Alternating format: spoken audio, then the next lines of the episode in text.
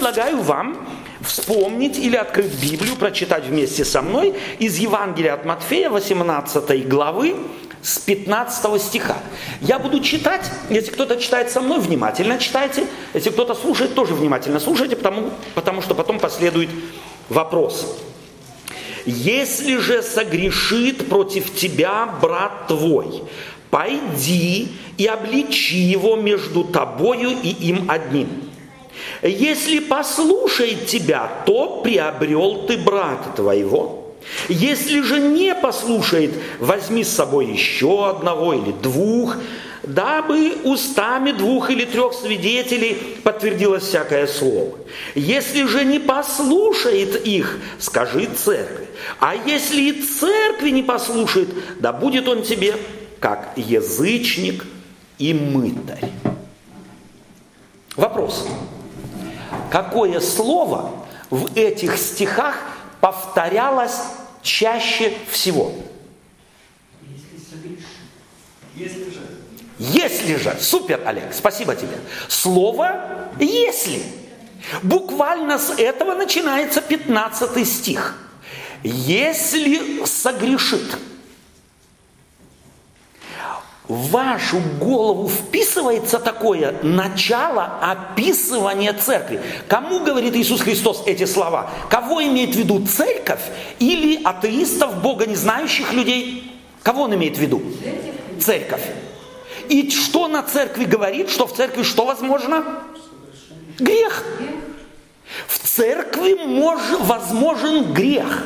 Давайте мы это запомним, что это на земле нормальное явление. Нет безгрешных людей. Апостол Павел, характеризуя христианскую церковь, говорит, ибо все мы много, что делаем?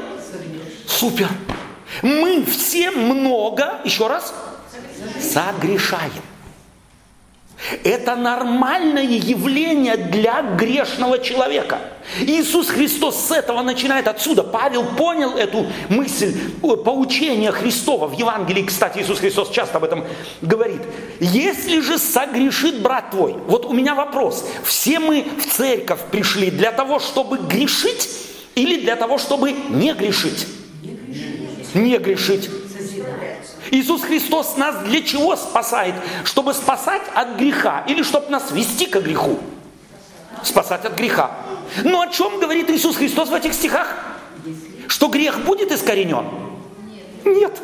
Если же согрешит.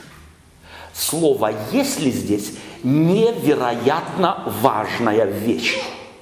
Здесь не написано, как написано было бы не в Библии, как написано, может быть, было бы в какой-нибудь Бхагавад-гите, Ведантах, Ведах. Может случиться, что один раз в тысячу лет кто-то из вас споткнется. Не написано так. Написано, если же согрешит. Это если невероятно важно в греческом языке, оно подразумевает некую закономерность. Если же согрешит, то что сделай? Пойди и поговори как? Восстановление взаимоотношений. Скажи в церкви, сестра, я вижу, что ты грешишь. Нет. Первый шаг какой? Сделай это с глазу на глаз. Пойди и скажи ему между тобою и им одним. А заканчивается эта рекомендация каким словом? Если же нет. Вот я от Христа думал, Господь, ты мне дашь технологию спасения, технологию восстановления взаимоотношений. Ты мне дашь стопроцентный рецепт. Вот рецепты как функционируют? Возьми муки столько, возьми масла столько, возьми сметаны столько, сахара столько, помешай так-то, оставь на столько-то стоять, потом вот так, положи туда другое, третье, пятое, десятое, воткни в духовку, подержи под столько-то градусов, 200 градусов 40 минут, вытащи, пирог готов. Я от Христа ожидал такого. Если согрешит твой брат, пойди скажи ему между тобой и им одним, и все будет улажено. Но Христос говорит, что это гарантию дает восстановление отношений. Нет. Если же заканчивается эта рекомендация, нет. Еще раз, давайте запомним одну вещь. Наше христианство очень часто страдает от превратных представлений Евангелия. От превратных представлений того, как живет церковь. У нас от церкви очень часто представление некое надуманное. Где-то, вот почему люди очень часто говорят, в церковь не пойду. Если все такие, как вы, то я лучше. Вот у всех язычников. А христианской церкви представление такое. Они все. Я, одни говорят, я не пойду туда, потому что там, там не делать нечего, там все святые, все лучше меня. Кому хочется жить постоянно э, среди профессоров. А другие говорят, о чем ты там делаешь, что они лучше что ли?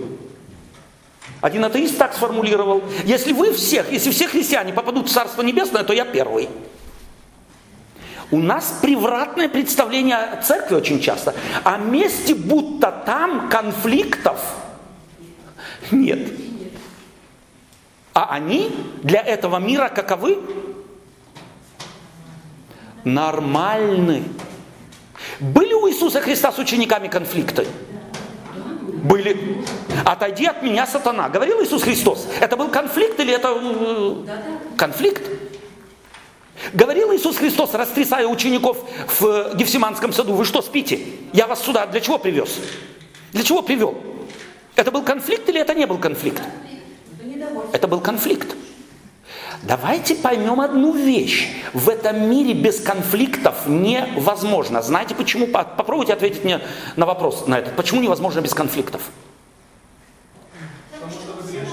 Потому что мы грешные. Один, один ответ очень правильный. Следующий. Все разные. Одни блондинки, другие шатенки, третьи рыжие, пятые лысые. Мы все разные. И не только внешне. Мы в восприятии мира все друг от друга отличаемся. Потому конфликты неизбежны. И Библия не хочет освободить от конфликтов. Она хочет научить правильному взаимоотношению где? В конфликтах. Когда конфликтов нет, там все умны. Но когда нужен совет? Когда нужно знать как? Когда есть проблема, когда есть конфликт. Итак, если ты увидел брата твоего согрешающего между тобой и им одним, пойди скажи ему, но не надейся, настройся внутренне, что может случиться и ничего из этого не выйдет. Чувствуете, что Иисус Христос освобождает от ложного настроения. Потому что если я настроился на одно, а вышло другое, что будет? Чем это чревато? Разочарование. А когда я разочаровываюсь, то тогда чего мне хочется? Бросить все и сказать, ну и живите сами. Правильно или нет? Это будет содействовать восстановлению взаимоотношений? Нет. Так вот, Иисус Христос хочет, чтобы освободить наши мозги от ложного представления, будто есть некий рецепт, некая технология, которая абсолютно функционирует в любом случае. Он говорит, первый шаг вот такой, но он может быть чреват прямо противоположному тому, на что ты настроен. Тогда что делать? Если же нет, что говорит Иисус Христос? Тогда возьми еще двоих, троих. Там стоит слово свидетели. И мы думаем так, эти двое-трое, кто собрались сразу с блокнотиками. И все на карандаш. Чтобы если отречется, мы могли поднять руку, поклясться на Библии и сказать, ты говорил и засудить его, засудить за его собственные слова. Это имеет в виду Иисус Христос? Нет. В греческом слове слово «свидетели» в данном случае не предполагает судопроизводство, а предполагает наблюдающих процесс, умеющих думать, мыслить, объективно воспринимать происходящее. Возьми, один не справился, возьми двоих – или троих. И потом сразу восстановятся взаимоотношения. Чем заканчивается этот процесс? Следующая ступень. Каким словом? Если же нет. Если же нет. Чувствуете, чему Иисус Христос учит? Нету и во второй, на второй ступени нету гарантии. Взяли двоих-троих, не произошло. Что сделай? Отдай дело церкви. Ну вот здесь бы я ожидал, Господь, но ну если уж вся церковь соберется, и одному начнет мозги промывать, голову чистить, показывать ему, что он где и как, ну тогда он должен уже покаяться. Тем паче, если с молитвой и с постом 40-дневным, то должен. Чем заканчивается эта третья ступень, какими словами? Если же нет. Если же нет.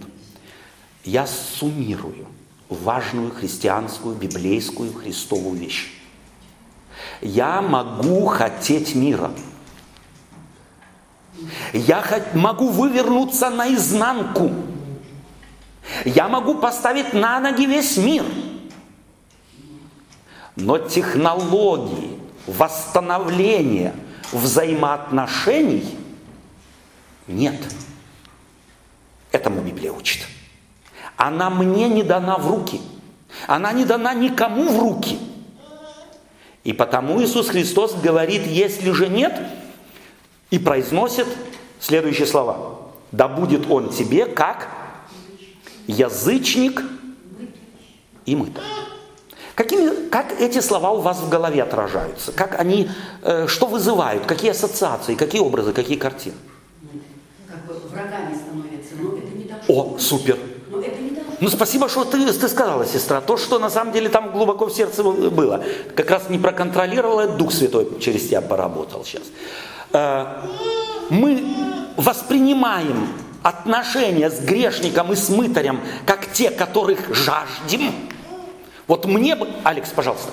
Ну, мне кажется, наоборот, что конфликты получаются в церкви. Почему? Потому что мы друг другу какие-то стандарты прилагаем, потом типа их не видим, начинается конфликт. Совершенно верно. А теперь говорится о том, что ты ему не можешь никакие стандарты прилагать. Теперь должен ему все прощать, по сути. Вот эти слова на протяжении двух тысячелетней истории христианской церкви трактовались по-сатанински. На них смотрели через сатанинские очки, через догматическо-доктринальные очки. Знаете, что делали с людьми? Которые потом церкви не поддавались. На костры слали, топили, мучили, исключали из церкви. Как можно понять эти слова по-библейски? Для этого нужно полистать Евангелие, добраться до Евангелия от Иоанна, и там прочитать, Иисус Христос был врагом, врагом, мытарем и грешником. А кем? Да будет Он тебе, который является последователем Христовым, мытарем и грешником, то бишь будь ему другом. Попробуй с твоей стороны не позволить разочарованию так разрушить твои взаимоотношения к нему, чтобы ты его выбросил на обочину дороги. Не о нем думай, а о ком? О ком? О себе. Думай о твоих чувствах и их контролируй. Мы, если кто-то нам не поддался, мы все старались исправить и так далее, то мы о ком думаем? О нем. О ком сплетничаем? О нем. Кого перебираем? Его. Чьи кости моем? Его. Нами не заняты. Чувствуете, чему Иисус Христос учит? И да будет он тебе как грешник и мытарь. Не думай о грешнике и мытаре, думай о тебе, чтобы твои взаимоотношения, твое отношение к этому человеку, каким бы он ни был, были взаимоотношения Христовы. А Христос за грешников и мытарей что сделал? Три копейки заплатил? Умер. И вот Блес Паскаль сказал такую важную мысль. Я верю только тем, которые за то, что рассказывают, готовы заплатить. Вот мы о христианстве рассказывая, готовы заплатить нашим мнением, нашим разочарованием, сказать, нет, от, от, от разочарования не буду руководствоваться им. Можем? Чувствуете, как важно понять Библию и в ракурсе возрождения, преобразования мозгов. Преобразовывает мозги наши эта заповедь Христова с тремя ступенями. Начинающаяся с «если» и заканчивающая с «если» преобразовывает мозги. Во всяком случае, мои преобразовала. Я понял, Отто, ты к этому стиху совсем по-другому относился – ты делал ударение в этом стихе не на главной ее теме, если, если, если, а ты делал на преобразовании, на преобразовании, на преобразовании. Если не преобразовался, то грешники мы-то. И если, то тогда и понятно, как мы относимся к тому, если ставим неправильные акценты в Библии.